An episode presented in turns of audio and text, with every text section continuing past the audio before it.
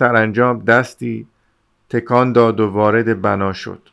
اما در وسط پله ها ایستاد و تقریبا با صدای بلند به افکار خود ادامه داد. لعنت بر شیطان. سخنانش با معنی است. مثل اینکه من هم احمقم. اما مگر دیوانگان هم سخن با معنی نمی‌گویند؟ به نظرم آمد که زوسیموف اتفاقا از همین موضوع بیمناک است. سپس با انگشت به پیشانی خود زد و ادامه داد. خب چه خواهد شد اگر اگر او را تنها به حال خود بگذارند؟ لابد خود را غرق می کند. افسوس که صحو کردم. نمی شود. و به دنبال راسکلنیکوف شتافت. ولی از او دیگر اثری نبود.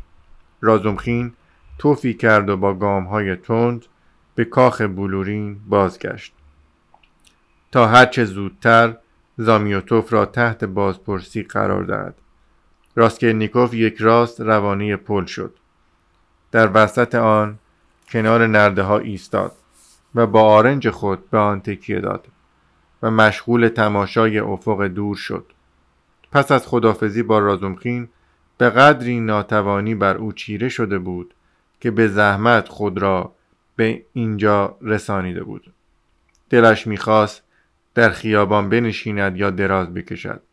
در حالی که به سوی آب خم شده بود بی اراده به انکاس آخرین پرتو گلگون و صف خانه هایی که در تاریکی قلیز سیاهی می‌زدند مینگریست. یکی از پنجره های دوردست اتاقی زیر شیروانی واقع در ساحل چپ رودخانه از آخرین نور خورشید که در این لحظه بران تابیده بود چون آتش می درخشید. آب به تاریک نر هم نظر او را جلب کرد چنانکه گویی با دقت در این آب خیره شده بود. سرانجام دایره های قرمز رنگی در چشمانش به چرخش آمدند. بناها به حرکت افتادند. رهگذران ساحل کالسکه ها و همه چیز به گردش و به حال رقص درآمد. ناگهان یک کی خورد. شاید باز به واسطه منظره وحشیانه پلیدی از قش نجات یافت. احساس کرد کسی کنار او در سمت راست ایستاده است. نگاهی کرد. زنی را دید بلند قامت که دستمالی بر سر داشت. چهرش زرد و کشیده و فرسوده بود و چشمان سرخش فرو رفته می نمود. زن مستقیم به او نگاه می کرد. اما واضح بود که هیچ نمی بیند و کسی را تشخیص نمی دهد. ناگهان زن با دست راست به نرده تکیه داد پای راست را بلند کرد و با شتاب به آن طرف نرده برد و سپس پای چپ را هم همین کار را کرد و خود را در رود افکند آب کثیف جا باز کرد و در لحظه قربانی را فرو برد. اما کمی بعد غریق بر روی آب آمد و جریان آب وی را در حالی که سر و پاهایش در آب فرو رفته و پشتش بیرون آمده بود پیش راند. دامن زن مانند بالشی بر فراز آب جمع شده و باد کرده بود. دهها صدا فریاد کردند که خود را غرق کرد. غرق کرده است. مردم فرا رسیدند و هر دو کرانه از تماشاچیان پر شد. بر روی پل و در اطراف راسکلنیکوف جمعیت انبوه شد و از پشت به او فشار می آوردند و به نرده می چسباندندش از جای نسبتا نزدیکی صدای گریان زنی شنیده شد که فریاد می کرد ای داد اینکه افروسیونوشکای یه خودمان است. مردم نجات دهید. پدران عزیز بیرونش بکشید. مردم بانگ برآوردند. قایق قایق. اما دیگر نیازی به قایق نبود. پاسبان از پله های کنار رپول شتابان به سوی نهر سرازیر شد. شنل و کفش های خود را درآورد و خیشتن را به آب انداخت. کار زیادی در پیش نبود. آب غریق را در دو قدمی پله ها می برد پاسبان با دست راست لباس او را چسبید و با دست چپ چوبی را که رفیقش به سوی او دراز کرده بود غریق در آنی از آن عذاب بیرون کشیده شد. او را به روی تخته سنگ های کنار پل نهادند. زن زود به هوش آمد. نیمخیزی کرد نشست و شروع به عدسه و سر و صدا کرد و بیهوده پیراهن تر خود را به دستهای خیش میمالید. هیچ چیز نمی گفت همان صدای زنانه پیش در کنار افروسیونوشکا ناله می کرد مست مست است. مردم مست مست. چندی پیش می‌خواست خود را خفه کند که از تناب پایین کشیدنش. الان به دکان رفته بودم و دختره را گذاشتم که مواظبش باشد و حالا این گناه پیش آمد. زن آمی است. پدر جان زن آمی خودمان. همین نزدیک منزل دارد. خانه دوم از گوشه همینجا. مردم پراکنده می شدند اما نگهبانان هنوز مشغول غریق بودند. کسی درباره اداره پلیس چیزی با صدای بلند گفت. راسکلنیکوف به همه همه چیز با احساسی عجیب با بیاعتنایی و بیعلاقگی نظر میافکند. حالت تنفری در او ایجاد شده بود. با خود زمزمه می‌کرد. نه کار پستی است. آب نمیارزد. و بعد اضافه کرد هیچ نخواهد شد. انتظاری نباید داشت.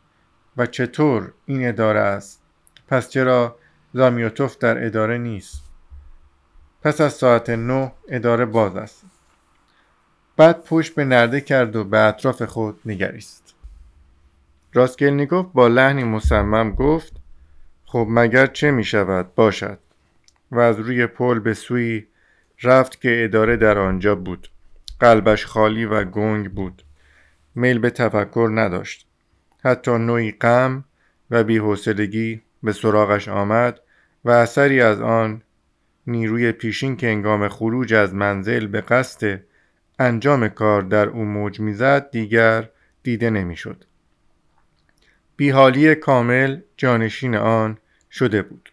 هنگامی که آهسته و بیحال از کناری نهر میگذشت میاندیشید خب این هم راهی است. با این همه کار را تمام خواهم کرد. چون می‌خواهم اما آیا این راه حل است؟ چه فرقی می کند دیک زر جا خواهد بود. اما عجب پایانی. راستی پایان است؟ به آنها خواهم گفت. لعنت بر شیطان عجب خسته شدم. خوب است دراز بکشم یا زودتر بنشینم. شرماورتر از همه آنکه خیلی احمقانه است. این هم به درک. آه که چه مزخرفاتی به سر انسان میآید. برای رسیدن به کلانتری میبایست همچنان مستقیم رفت و بعد سر پیچ دوم به چپ پیچید. همانجا در دو قدمی کلانتری بود. اما چون به پیچ اول رسید ایستاد. فکری کرد و بدون کوچکترین مقصودی یا شاید فقط به دلیل آنکه اقلا کمی فرصت را قنیمت شمارد از دو کوچه دیگر هم گذشت. دوری زد و داخل کوچه شد. همچنان راه می‌رفت و به زمین می نگریست. ناگهان مثل اینکه کسی چیزی به گوشش گفته باشد سر خود را بلند کرد و دید در مقابل لهمان خانه و کنار در ورودی آن ایستاده است. از آن شب هنوز به اینجا نیامده بود و حتی از کنار این مکان هم نگذشته بود. میل نامفهوم و توصیف نشدنی او او را به داخل می کشند. داخل خانه شد. از هشتی گذشت سپس داخل اولین مدخل شد و از پله های آشنا به سوی طبقه چهارم بالا رفت. راه پله باریک پرشیب و بسیار تاریک بود. در هر طبقه میستاد و با کنجکاوی به اطراف مینگریست. در پاگرد ده طبقه اول یکی از شیشه های پنجره به کلی در آمده بود. با خود اندیشید که در آن وقت چنین نبود. این هم آپارتمان طبقه دوم که نیکولای و میتکا در آن کار می‌کردند. بسته است و رنگ نو شده است. معلوم می شود به اجاره داده می شود این هم طبقه سوم و چهارم. آهان اینجاست. حیرت سراپایش را فرا گرفت. در ورودی به این آپارتمان در ورودی به این آپارتمان به کلی باز بود. در آن مردمی بودند و صداهایی از آن شنیده می‌شد. ابدا منتظر چنین چیزی نبود. پس از قدری, پس از قدری تردید از آخرین پله ها بالا رفت و وارد آپارتمان شد. این آپارتمان را هم تعمیر می کردند. در آن کارگر بود و این امر موجب شگفتیش شد. معلوم نیست چرا تصور می کرد که همه چیز را به همان وضعی که آن وقت گذاشته بود خواهد یافت و انتظار داشت که حتی جسدها را هم در جای خود روی زمین ببیند. اما اکنون دیوارها برهنه بودند هیچ اساسیه‌ای در کار نبود. راسکلنیکوف به سوی پنجره رفت و روی درگاهی نشست. دو کارگر در آنجا بودند و هر دو جوان. یکی بزرگتر و دیگری بسیار جوانتر بود. آنها مشغول چسباندن کاغذهای نو بر دیوار بودند. به جای کاغذهای دیواری زرد کهنه و پاره سابق.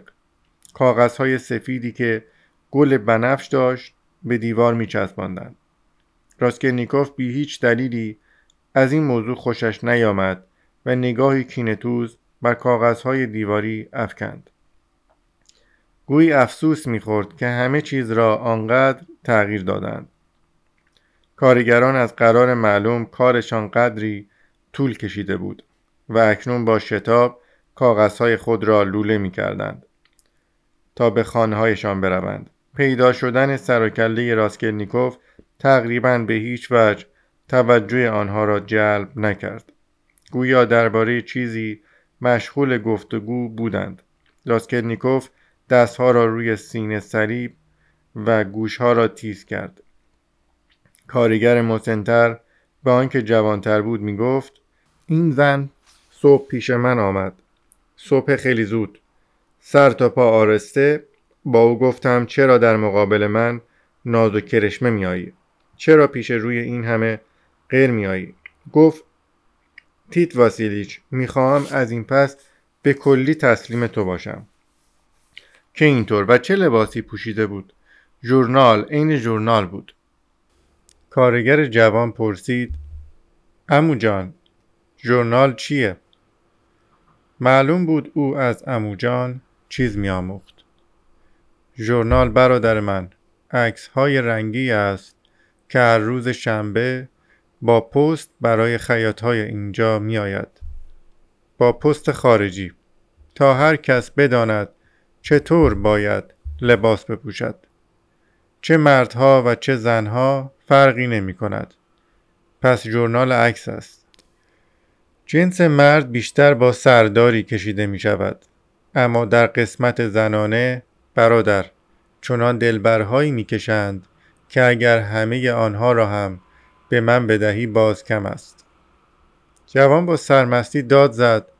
چه چیزها که در پترزبورگ نیست. به جز پدر و مادر همه چیز پیدا می شود. دیگری با لحنی آموزنده و مصممی گفت به جز این یکی برادر همه چیز پیدا می شود. راسکلنیکوف برخاست و به اتاقی رفت که سابقا صندوق و رخت خواب و گنجه در آنجا بود. اتاق بی اساسه به نظرش بی نهایت کوچک آمد. کاغذهای دیواری همان کاغذهای سابق بودند در گوشه به روی کاغذهای دیوار به طور وضوح جای میزی که زیر شمایل ها بود دیده می‌شد. نگاهی کرد و باز به سوی پنجره خود بازگشت. کارگر بزرگتر زیر چشم او را می پایید. ناگهان به سوی راسکلنیکوف برگشت و پرسید چه می خواهید؟ به جای جواب راسکلنیکوف برخاست. به سرسرا رفت دست به زنگ نهاد و آن را کشید. همان زنگ و همان صدای حلبی. دفعه دوم و سوم هم آن را کشید به صدای آن گوش می‌داد و خاطرات خود را تازه می کرد.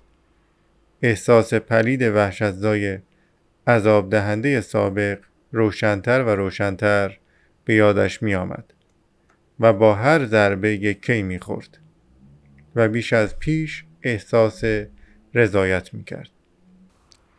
کارگر در حالی که از اتاق به طرف او می آمد فریاد می کرد آخر چه می خواهی؟ کیستی؟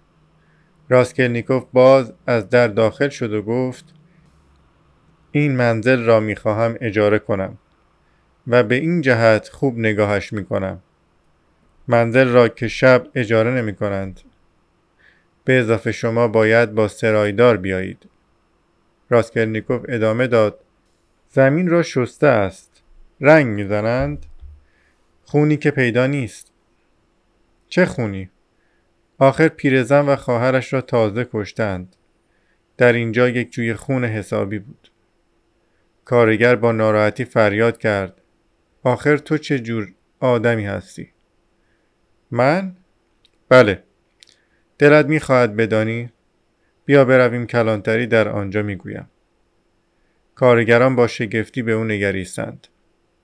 کارگر ارشد گفت ما باید برویم. خیلی طولش دادیم. بیا برویم آلشکا. باید در را قفل کرد. راسکلنیکوف با خونسردی جواب داد. خب برویم. و جلو افتاد. آهسته از پله ها پایین رفت و چون به دم در خروجی رسید فریاد کرد آهای سرایدار چند نفر درست دم در ورودی در خیابان ایستاده بودند و به رهگذران می نگریستند. اینها دو دربان یک زن دهاتی و مردی عوام در لباس خانگی و چند نفر دیگر بودند. راسکرنیکوف مستقیم به سوی آنها رفت. یکی از دربانان پرسید چه می‌خواهید؟ به کلانتری رفتی؟ الان رفتم چه می‌خواهید؟ در آنجا جمعند؟ جمعند. معاون هم آنجاست؟ مدتی آنجا بود. شما چه می‌خواهید؟ راسکرنیکوف جوابی نداد و در حال تفکر پهلوی آنها ایستاد. کارگر ارشد نزدیک شد و گفت آمده آپارتمان را ببینه. کدام آپارتمان را؟ همانی که توش کار می‌کنیم. می‌گوید چرا خون را پاک کردید؟ در اینجا قتلی شده و من آمدم اجاره کنم. زنگ را هم کشید نزدیک بود پارش کند. بعد هم میگه بیا بریم کلانتری همه چیز را نشان می‌دهم. ولکن نیست. دربان با حیرت و ابروانی گره خورده به تماشای راسکلنیکوف پرداخت. بعد با صدای جدیتر فریاد کرد. آخر شما کیستید؟ من رادیون رومانوویچ راسکلنیکوف دانشجوی سابق و در خانه شیل در پسکوچه همین نزدیک در آپارتمان چهارده منزل دارم. از دربان بپرس. مرا می‌شناسد. راسکرنیکوف تمام این سخنان را با حالی آمیخته به تفکر در حالی که به دقت به خیابان تاریک خیره شده بود ادا کرد. بدون اینکه حتی روی خود را برگرداند. آخر شما چرا به آن آپارتمان رفتید؟ که نگاه کنم. چه چیز را نگاه کنید؟ مرد آمی ناگهان داخل صحبت شد و گفت خوب است بگیریدش و به کلانتری ببرید. بعد فورا ساکت شد. راسکلنیکوف چشم خود را از روی شانه به سوی او گرداند. با دقت نگاهی کرد و همانطور آهسته و تنبلانه گفت بیا برویم. مرد آمی جرأتی یافت و اصرار کرد. ببریدش. برای چه به آنجا رفت؟ چه فکری تو سر شهان؟ کارگر زمزمه کنان گفت بگویم مست است که نیست. خدا می‌داند چیست. دربان که جدا عصبانی شده بود فریاد کرد آخر چه می‌خواهی؟ چرا ولکن نیستی؟ راسکلنیکوف با تمسخر گفت از رفتن به کلانتری میترسی؟ زن دهاتی فریاد کرد ای حق باز. دربان دیگر که روستایی بسیار قوی هیکل بود و قبایش باز و دست کلیدش به کمرش بسته بود فریاد زد چرا بیخود با او صحبت می کنید؟ برو گم شو. راستی که حق باز است گم شو. سپس شانه های راسکلنیکوف را گرفت و او را به خیابان انداخت. راسکلنیکوف نزدیک بود ملق بزند اما به زمین نیفتاد. قد راست کرد بی صدا به همه تماشا کنندگان نگاه کرد و دور شد. کارگر گفت عجیب آدمی زاد. زن روستایی گفت این روزها مردم خیلی عجیب شدند. مرد آمی اضافه کرد با این همه کاش به کلانتری می بردینش دربان بزرگ مصممانه گفت چه کاریست در بیفتیم؟ درست عین حق باز هاست. خودش میچسبه و اگر به سر به سرش بگذاری دیگر خلاص نمیشی. معلومه دیگه میشناسیمش. راسکینیکوف در حالی که وسط سوار روی خیابان سر چهار ایستاده بود به اطراف مینگریست و فکر می‌کرد. خب بروم یا نه؟ انگار منتظر بود کسی آخرین کلمه را بگوید. اما از هیچ کجا صدایی نرسید. همه چیز گنگ و مرده بود. درست مانند سنگ هایی که بر آنها گام می نهاد. فقط برای او همه چیز مرده بود. تنها برای او. ناگهان در آن دور در دیویس قدمی در آخر خیابان در تاریکی قلیز متوجه جمعیت و گفتگو و فریاد شد. در وسط جمعیت کالاسکه ایستاده بود. روشنایی در خیابان سوسو می‌زد. چه خبر است؟ راسکلنیکوف به طرف راست پیچید و به سوی جمعیت رفت. گویی به هر چیزی متوسل می‌شد. چون این مطلب از سرش گذشت تبسم سردی کرد زیرا درباره کلانتری تصمیم قطعی را گرفته بود و یقین می‌دانست که همکنون همه چیز تمام خواهد شد.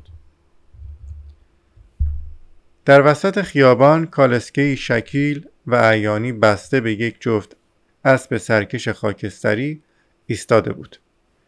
کالسکه مسافر نداشت و سورچی که از جای خود پایین آمده بود کنار کالسکه ایستاده بود. کسی افسار اسبها را در دست داشت. دورادور مردم زیادی جمع شده بودند و پیشاپیش همه پاسبانان بودند کسی فانوس کوچک روشنی در دست داشت و با آن چیزی را در وسط خیابان و نزدیک چرخهای کالسکه روشن می ساخت. همه بحث می کردند. فریاد می زدند و صداهایی حاکی از افسوس و شگفتی برمی آوردند. سورچی به نظر متحیر می آمد و گاه گاه تکرار می کرد عجب گناهی خدایا چه گناهی راسکلنیکوف به حد امکان پیش رفت و سرانجام علت تمام این جنجال و کنجکاوی را دید. به روی زمین شخصی که همکنون به زیر پای پا لگدمال شده بود بیحال افتاده بود. لباسش به ظاهر کهنه اما لباس آدم حسابی می نمود که سراسر خونالود بود. از سر و صورتش خون می چکید. چهرش در هم شده و مجروح و مسخ شده به نظر می رسید. معلوم بود که خوب لگدمالش کردند. سوچی نالان تکرار کرد خدایا چطور ممکن بود قفلت کرده باشم؟ اگر من تند میراندم یا فریاد نمی‌زدم باز چیزی اما من بیشتاب و آهسته میراندم. همه شاهدند. مردم دروغ گویند من هم مثل آنهایم اما مست که درست راه نمی رود واضح است دیگر. می‌بینم دارد از خیابان عبور می کند تلو تلو می خورد نزدیک است که بیفتد. یک بار فریاد کردم. دو بار. سه بار. و از پایم را نگه داشتم. اما یک راست زیر پای آنها افتاد. نمی‌دانم. یعنی مخصوصا این کار را کرد یا زیاد مس بود. پا هم جوانند و رمنده. حرکتی کردند و او فریاد زد. آنها هم بدتر کردند. این بدبختی پیش آمد. کسی از میان مردم شهادت داد. آنچه گفت درست همانطوری است که اتفاق افتاد. صدای دیگری بلند شد. راست می‌گوید فریاد کرد. سه دفعه فریاد کرد. سومی فریاد زد. درست سه بار. همه شنیدیم. روی هم رفته سورچی زیاد وحشت زده و اندوهناک نبود. معلوم بود که کالسکه متعلق به شخصی ثروتمند و مهم بود که در جای انتظار رسیدن آن را می‌کشید. پاسبانان هم میکوشیدند تا مشکل را به نحوی حل بکنند. شخص آسیب دیده را میبایست به بخش بیمارستان برد اما هیچ کس نام او را نمی‌دانست. در ضمن راسکلنیکوف راهی باز کرد و کمی بیشتر خم شد. ناگهان فانوس کوچکی چهره آن بدبخت را خوب روشن کرد. راسکلنیکوف شناختش و در حالی که راه خود را به جلو باز می کرد فریاد زد من می شناسمش می شناسمش کارمند جز کشوری و بازنشسته است. نامش مارمالادوف اینجا در همین نزدیکی در منزل کوزل زندگی می کند باید زودتر طبیب خبر کرد. من پولش را خواهم داد. بیایید. و از جیب مقدار پول بیرون آورد و نشان پلیس داد. راسکلنیکوف در التهاب غریبی بود. پلیس از اینکه هویت آسیب دیده شناخته شده بود خوشحال به نظر می آمد راسکلنیکوف نام و نشانی خود را هم داد و با تمام نیرو چنان که گوی آن مرد پدر اوست تمنا می کرد که مارمالادوف بیهوش را زودتر به خانهاش منتقل کنند. تقلا کنان می گفت همینجا پس از این سه خانه خانه کوزل آلمانی پولدار لابد مست به سوی خانه می رفته است. می شناسمش دائم الخمر است. خانوادهش آنجا زندگی می کنند زن و بچه و یک دختر دارد. کو تا او به بیمارستان برسد. اما همینجا در منزلش حتما طبیبی هم پیدا می شود من پولش را می دهم هرچه باشد از او بستگانش پرستاری خواهند کرد. من پولش را می پردازم و الا پیش از اینکه به بیمارستان برسد می میرد راسکلنیکوف حتی فرصت کرد و آهسته پولی در دست کسی نهاد. اما موضوع روشن و قانونی بود و به هر حال در اینجا کمک نزدیکتر بود. آسیب دیده را بلند کردند و بردند. کمک کنندگان پیدا شدند. منزل کوزل در سی قدمی بود. راسکلنیکوف به دنبال آنان می‌رفت و با احتیاط سر مرد مجروح را نگه داشته بود و راه را نشان می‌داد. آهسته می گفت اینجا اینجا در راه پله که می‌برید باید سر را بالا نگه داشت. بچرخید. اینطور. من مزدش را می‌دهم. تشکر خواهم کرد. کاترینا ایوانونا مانند همیشه همین که یک دقیقه فرصت می کرد بیدرنگ در اتاق کوچک خود شروع می کرد به قدم زدن از پنجره تا به بخاری و به عکس دست به سینه با خود به گفتگو می پرداخت و صرفه می کرد. این اواخر بیش از پیش با دختر بزرگ خود صحبت می کرد. پولیای ده ساله هرچند هنوز بسیاری از چیزها را نمی‌فهمید در عوض بسیار خوب فهمیده بود که مادرش محتاج به اوست و به این جهت همیشه با چشمان درشت هوشمند خود مراقب وی بود و با تمام نیرو میکوشید که خود را فهمیده جلوه دهد. این بار پولیا لباس برادر کوچک خود را در می آورد تا او را بخواباند. در انتظار عوض کردن پیراهنی که قرار بود در همان شب بشویند.